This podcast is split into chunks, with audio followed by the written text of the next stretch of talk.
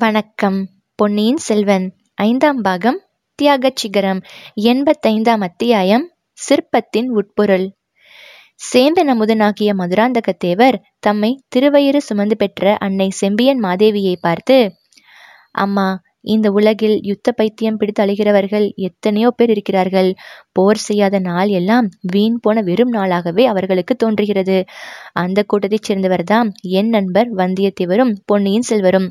தாங்களோ இறைவனை பற்றி பேசாத நாளெல்லாம் பிறவாத நாள் என்று கருதுகிறவராயிற்றே. தாங்களும் போர் தொழிலை ஆதரித்து பேசுவது மிக மிக ஆச்சரியமாயிருக்கிறது என்றார்.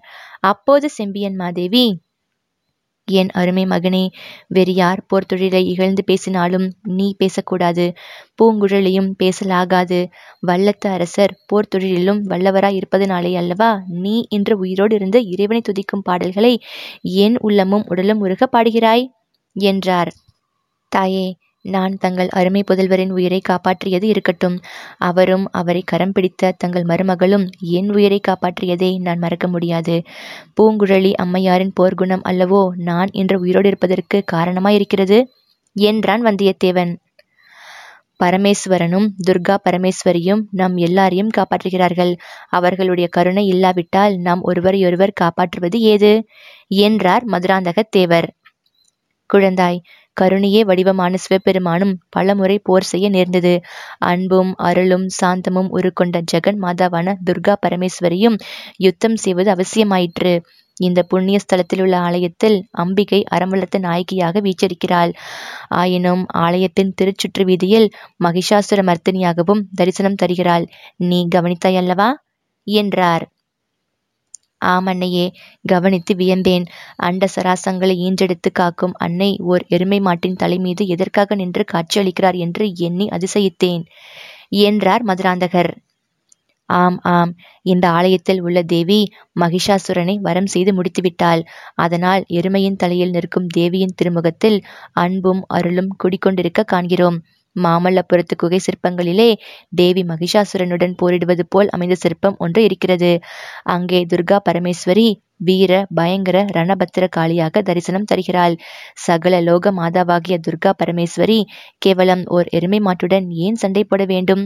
அதற்கு எவ்வளவு ஆர்ப்பாட்டம் வேண்டுமா? என்று வெளிப்படையாக பார்ப்பவர்களுக்கு தோன்றக்கூடும். என் அருமை குமாரா நம் பெரியோர்களின் உள்ளத்தில் உதயமான இத்தகைய நிகழ்ச்சிகளுக்கெல்லாம் உட்பொருள்கள் இருக்கின்றன. அவற்றை அறிந்து கொள்வதற்கு தக்க பரிபக்குவம் வேண்டும். அறிந்து கொள்ள வேண்டும் என்னும் சிரத்தையும் வேண்டும். தேவி எங்களுக்கெல்லாம் பரிபக்குவம் இருக்கிறதோ என்னமோ தெரியாது. ஆனால் சிரத்தை இருக்கிறது. தாங்கள் திருவாய் மலர்ந்தருளும் வார்த்தை ஒவ்வொன்றையும் சிரத்தையுடன் கேட்டுக்கொண்டிருக்கிறோம். ஏன்? நமது வல்லத்து அரசருடைய ஓயாமற் சலிக்கும் கண்கள் கூடல்லவா தங்களை பார்த்து கொண்டிருக்கின்றன? என்றார் அருள்மொழி. இந்த வார்த்தைகள் அங்கே சிறிது கலகலப்பை உண்டாக்கின. வந்தியத்தேவன் அடிக்கடி இளைய பிராட்டியின் திருமுகத்தை நோக்குவதை அருள்மொழிவர்மர் குறிப்பிடுகிறார் என்று அறிந்து கொண்ட பெண்மணிகள் லேசாக நகைத்தார்கள். செம்பியன் மாதேவி கூறினார் சிரத்தையுடன் கேட்பதனால் சொல்கிறேன் கேளுங்கள். நமது புராண இதிகாசங்களில் தேவாசுர யுத்தங்களை பற்றி நிரம்ப கூறியிருக்கிறார்கள்.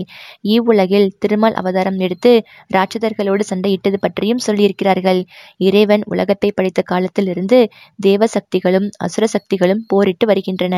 அசுர சக்திகளை இறைவன் ஏன் படைத்தார் என்று கேட்டால் அதற்கு சிற்றறிவு படைத்த நம்மால் விடை சொல்ல முடியாது. இறைவனுடைய திருவிளையாடல் அது என்றுதான் கூற முடியும். தேவ சக்திகளும் அசுர சக்திகளும் ஓயாமல் போராடி வருகின்றன என்பது மட்டும் நிச்சயம். சில சமயம் அசுர சக்திகளின் கை மேலோங்குவது போல் காணப்படுகிறது. அவையே உலகை என்றென்றைக்கும் ஆளும் என்று தோன்றுகிறது. சூரபத்மனும் இரணியனும் ராவணனும் எத்தனை பல்லாயிரம் ஆண்டுகள் ஆட்சி புரிந்தார்கள். ஆனாலும் அவர்களுக்கெல்லாம் ஒரு நொடி பொழுதில் முடிவு வந்துவிட்டது. ஆம் ஆம். தேவர்களை எல்லாம் அடிப்பணிந்து குற்றேவல் புரிய வைத்த தசகண்ட ராவணனுக்கு முடிவு வந்தபோது இரண்டு மனிதர்களும் ஒரு சில வாணர்களும் சேர்ந்து அவனை குலத்தோடு நாசமாக்கி விடவில்லையா? என்றார் மதுராந்தக தேவர் ஆகையால் அசுர சக்திகள் மேலோங்குவதைக் கண்டு மாந்தர்கள் மனச்சோர்வு அடைந்துவிடக் கூடாது. தேவ சக்திகள் முடிவில் வெற்றி கொள்ளும் என்று நம்பி தர்மத்திலும் சத்தியத்திலும் நின்று போராட வேண்டும். அப்படி போராடுகிறவர்களுக்கு தெய்வமும் நிச்சயம் துணை செய்யும். அன்னையே மகிஷாசுரனை பற்றி சொல்ல வந்தீர்கள்? என்று பூங்குழலி ஞாபகப்படுத்தினாள். ஆம் நல்ல வேளையாக ஞாபகப்படுத்தினாய் மகளே. அசுர சக்திகள் இரண்டு வகையானவை. ஒன்று மௌடிக அசுர சக்திகள். இன்னொன்று மதிநுட்பம் வாய்ந்த அசுர சக்திகள். மௌடிக அசுர சக்தியையே மகிஷாசுரனாக நமது முன்னோர்கள் உருவகப்படுத்தியிருக்கிறார்கள். காட்டெருமைக்கு வெறிவந்து திரிக்கட்டு ஓடுவதை நீங்கள் பார்த்திருக்கிறீர்களா? அப்போது அந்த எருமை யானையை விட அதிக பலம் பெற்று விடுகிறது. எதிர்ப்பட்ட பிராணிகள் எல்லாவற்றையும் சின்ன பின்னப்படுத்தி விடுகிறது. மௌடிகமும் வெறி கொண்ட காட்டெருமையைப் போல் வலிமை கொண்டது. மௌடிகம் சில சமயம் சிங்காதனத்தில் அமர்ந்து ஆட்சி நடத்த தொடங்கி விடுகிறது. இதைத்தான் மகிஷாசுரனுடைய ஆட்சி என்று நம் முன்னோர்கள் சொன்னார்கள். மகிஷாசுரன் தேவலோக சிங்காதனத்தில் அமர்ந்து ஆட்சி செலுத்த தொடங்கிய போது மூன்று உலகங்களிலும் அல்லோல கல்லோலம் உண்டாயிற்று. அறிவு வேண்டாம் அறிவு நூல்கள் வேண்டாம் அறிவு கலைகள் வேண்டாம் இசை வேண்டாம் சிற்பம் சித்திரம் கோயில் கோபுரம் ஒன்றும் வேண்டாம். எல்லாவற்றையும் அழித்து போடுங்கள் என்று மகிஷாசுரன் கட்டளையிட்டான். தேவர்கள் முனிவர்கள் மனிதர்கள் எல்லாரும் நடுநடுங்கினார்கள். அவர்களில் பலர் மகிஷாசுரனுக்கு அடிபணிந்து அவனுடைய ஆட்சியை ஒப்புக்கொண்டார்கள். இதனால் மகிஷாசுரனுடைய அகந்தையும் மூர்க்கத்தனமும் அதிகமாயின. மௌடிகத்தோடு அகந்தையும் மூர்க்கத்தனமும் சேர்ந்துவிட்டால் கேட்க வேண்டுமா? மகிஷாசுரனுடைய கொடுமையை பொறுக்க முடியாமல் மூன்று உலகங்களிலும் மக்கள் ஓலமிட்டார்கள். அசுரர்களும் கூட சேர்ந்து அலறினார்கள். துர்கா பரமேஸ்வரி அப்போது கண் திறந்தாள். மாகாளி வடிவம் கொண்டு வந்து மகிஷாசுரனை வதம் செய்தாள். மௌடிக சக்தியை தெய்வீக சக்தி வென்றது. மூன்று உலகங்களும் மௌடிக அடிமைத்தனத்திலிருந்து விடுதலை பெற்றன. தேவர்களும் முனிவர்களும் அசுரர்களும் கூட பெருமூச்சு விட்டு துர்கா பரமேஸ்வரியை வாழ்த்தி வணங்கினார்கள். குழந்தைகளே இப்போதும் கூட இவ்வுலகில் மௌடிக அசுர சக்திகள் இல்லாமற் போகவில்லை. இந்த புண்ணிய பரத கண்டத்தில் வடமேற்கு திசைக்கு அப்பால் மௌடிக அசுர சக்திகள் சில தோன்றி இருப்பதாக அறிகிறேன். அவர்கள் மூர்காவேசத்துடன் போர் புரிந்து நகரங்களை சுரையாடி குற்றமற்ற மக்களை கொன்று கோயில்களையும் விக்கிரங்களையும் உடைத்து தகர்த்து நாசமாக்குகிறார்களாம். அவர்களை தடுத்து நிறுத்தக்கூடிய பெரிய சக்கரவர்த்திகள் இப்போது வடநாட்டில் யாரும் இல்லையாம். இந்த தெய்வ தமிழ்நாட்டுக்கு அத்தகைய கதி நேராதிருக்கட்டும். அப்படி நேர்வதாய் இருந்தால் வீரமர குலத்தில் பிறந்த நீங்கள் அந்த அசுர சக்திகளுடன் போராட சித்தமாய் இருக்க வேண்டுமல்லவா? கட்டாயம் சித்தமாய் இருப்போம் தாயே. மற்றொரு வகை அசுர சக்திகளை பற்றியும் சொல்லுங்கள் என்று வந்தியத்தேவன் கேட்டான். மற்றொரு வகை அசுரர்கள் அறிவு கூர்மையுள்ளவர்கள். அந்த அறிவை கெட்ட காரியங்களில் பயன்படுத்துகிறவர்கள். அவர்கள் தவம் செய்து வரம் பெறுவார்கள். அதையும் துஷ்ட காரியங்களுக்கே பயன்படுத்துவார்கள். திரிபுரர்கள் என்ன செய்தார்கள்? ஒவ்வொருவரும் ஓர் உலகத்தையே உண்டாக்கி கொண்டார்கள். வானத்தில் பறந்து சென்று நாடு நகரங்களின் மீது இறங்கி நிர்மூலமாக்கினார்கள். சூரபத்மன் எத்தனை தடவை அவனுடைய தலையை குய்தாலும் புதிய தலை அடியும் ஆற்றலை பெற்றிருந்தான். ராவணன் இந்திரஜித்து முதலிய ராட்சதர்கள் வானத்தில் மேகங்களில் மறைந்து கொண்டு கீழே உள்ளவர்கள் மீது அஸ்திரங்களை பொழியும் சக்தி பெற்றிருந்தார்கள். இத்தகைய சூழ்ச்சி திறமை வாய்ந்த அசுர சக்திகளையே முயலகன் என்னும் அசுரனாக நம் முன்னோர்கள் உருவகப்படுத்தி இருக்கிறார்கள். இறைவன் ஆனந்த நடனம் புரியும் போதெல்லாம் தம்முடைய காலடியில் அடக்கி வைத்திருக்கும் முயலகன் மீதும் சிறிது ஞாபகம் வைத்துக் கொள்கிறார். கொஞ்சம் கவனக்குறைவாயிருந்தால் முயலகன் கிளம்பி விடுவான் சிருஷ்டியின் ஆரம்ப காலத்திலிருந்து அசுர சக்திகளுடன் தெய்வீக சக்திகள் போராடி வருகின்றன என்பதையே முயலகன் நமக்கு தெரியப்படுத்துகிறான். ஆகையால் என் அருமை மக்களே யுத்தமே கூடாது என்று நாம் எப்படி சொல்லிவிட முடியும்? தேவி இதுவரையில் எங்களுக்கு விளங்காமல் இருந்த பல விஷயங்களை இன்று தெரிந்து கொண்டோம்.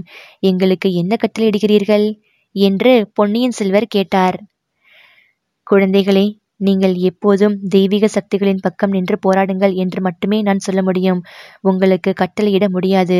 உங்களுடைய அந்தராத்மாதான் உங்களுக்கு கட்டளையிட முடியும். அந்த கட்டளையை கேட்டு நடவுங்கள். சற்று முன்னால் இந்த செந்தமிழ் நாட்டை சுற்றியுள்ள கடல்களில் கப்பல் கொள்ளைக்காரர்கள் மிகுந்து விட்டதாக சொன்னீர்கள். அதனால் தமிழ்நாட்டு வர்த்தகர்கள் பெரிதும் கஷ்ட நஷ்டங்கள் அடைந்ததாகவும் கூறினீர்கள். அந்த கொள்ளைக்காரர்களை ஒழித்து நம் நாட்டு வர்த்தகர்களுக்கு பாதுகாப்பு அளிப்பது ராஜகுலத்தில் பிறந்த உங்கள் தர்மம். இன்று கடல் கொள்ளைக்காரர்களுக்கு இடம் கொடுத்து விட்டால் நாளைக்கு அவர்கள் இந்த தெய்வ தமிழ்நாட்டுக்குள்ளேயும் பிரவேசித்து விட மாட்டார்களா? இன்று கைலாசவாசியாக சிவபெருமானுடைய சன்னதியில் சிவகணங்களுடன் வீச்சிருக்கும் என் கணவர் ஜீவிய வந்திராயிருந்தால் அவரும் உங்களுக்கு இதைத்தான் சொல்லியிருப்பார். தேவி தங்கள் திருவுள்ளத்தை அறிந்து கொண்டோம். அதன்படியே நடந்து கொள்வோம் என்றார் இளவரசர் அருள்மொழிவர்மர். பொன்னியின் செல்வா நீ என்னுடைய விருப்பத்தை மதித்து நடப்பதாய் இருந்தால் இன்னும் ஒன்று இப்பொழுது சொல்ல விரும்புகிறேன் என்றார் அந்த பெருமூதாட்டியார். தேவி தங்கள் விருப்பத்துக்கு மாறாக இதுவரை நான் நடந்ததாக நினைவில்லையே. அப்படி ஏதேனும் செய்திருந்தால் மன்னியுங்கள். குழந்தாய் இதற்கு முன்னால் நீ நடந்து கொண்டதெல்லாம் வேறு இனிமேல் நடக்கப் போவது வேறு. இதுவரையில் நீ அரண்மனையின் செல்ல குழந்தையாக இருந்தாய். உன் விருப்பம் போல் நாங்கள் நடந்தோம். எங்கள் விருப்பத்தை நீயும் நிறைவேற்றி வைத்தாய். இனி நீ இந்த மாநிலத்தை ஆளும் மன்னர் மன்னன் ஆகப் போகிறாய். முடிசூட்டி விழா நடந்த பிறகு உன் விருப்பத்தின்படிதான் நாங்கள் எல்லோரும் நடந்து கொள்ள வேண்டும்.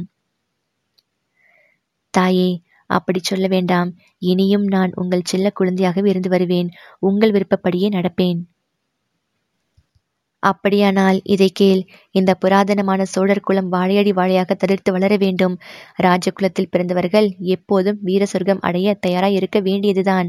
ஆனால் குலம் வளர்வதற்கும் முன் ஜாக்கிரதையாக ஏற்பாடு செய்ய வேண்டும். உன் தமையன் ஆதித்த கரிகாலன் கல்யாணம் செய்து கொள்ளாமலே காலமாகி விட்டான். சோழ குலம் தழைப்பதற்கு நீ ஒருவன்தான் இருக்கிறாய். ஆகையால் நீ மறுபடியும் கப்பலேறி கடல் கடந்து வெற்றி திருமகளை தேடி போவதற்கு முன்னால் குலம் தழைப்பதற்கு வேண்டிய ஏற்பாடு செய்ய வேண்டும். உன் மகுடாபிஷேகத்தோடு சேர்ந்து திருமணத்தையும் வைத்துக்கொள். வானதியை போன்ற பெண்ணை மனைவியாக பெற நீ எவ்வளவோ தவம் செய்திருக்க வேண்டும். இந்த பெண் அரசியின் மாங்கல்ய பலம் நீ போகும் இடமெல்லாம் மந்திர கவசம் போலிருந்து உன்னை பாதுகாக்கும். தேவி அந்த கவசத்தை அணிய நான் சித்தமாகத்தான் இருக்கிறேன். வானதிதான் மறுதளிக்கிறாள். சிங்காதனம் ஏறமாட்டேன் சபதம் செய்திருக்கிறேன் என்று பிடிவாதம் பிடிக்கிறாள். என்றார் இளவரசர். யாரும் எதிர்பாராத விதமாக பூங்குழலி அப்போது தலையிட்டு கொடும்பாளூர் இளவரசியின் பேச்சை அப்படியே நம்பிவிட வேண்டாம். நாம் எல்லாம் சேர்ந்து மேலும் உபச்சாரம் செய்ய வேண்டும் என்று எண்ணுகிறார். பொன்னியின் செல்வர் இன்னும் கொஞ்சம் கெஞ்சி கேட்க வேண்டும் என்று சொல்லி நகைத்தாள். இது வேடிக்கை பேச்சு என்று எண்ணி மற்றவர்களும் சிரித்தார்கள். ஆனால் வானதி மட்டும் விம்மி விம்மி அழத் தொடங்கினாள். அசட்டு பெண்ணே இது என்ன? எதற்காக நீ இப்படி விம்மி அழுகிறாய்? என்று குந்தவை கேட்டுவிட்டு வானதியின் கரத்தை பிடித்து அழைத்து கொண்டு கீழே போனாள்.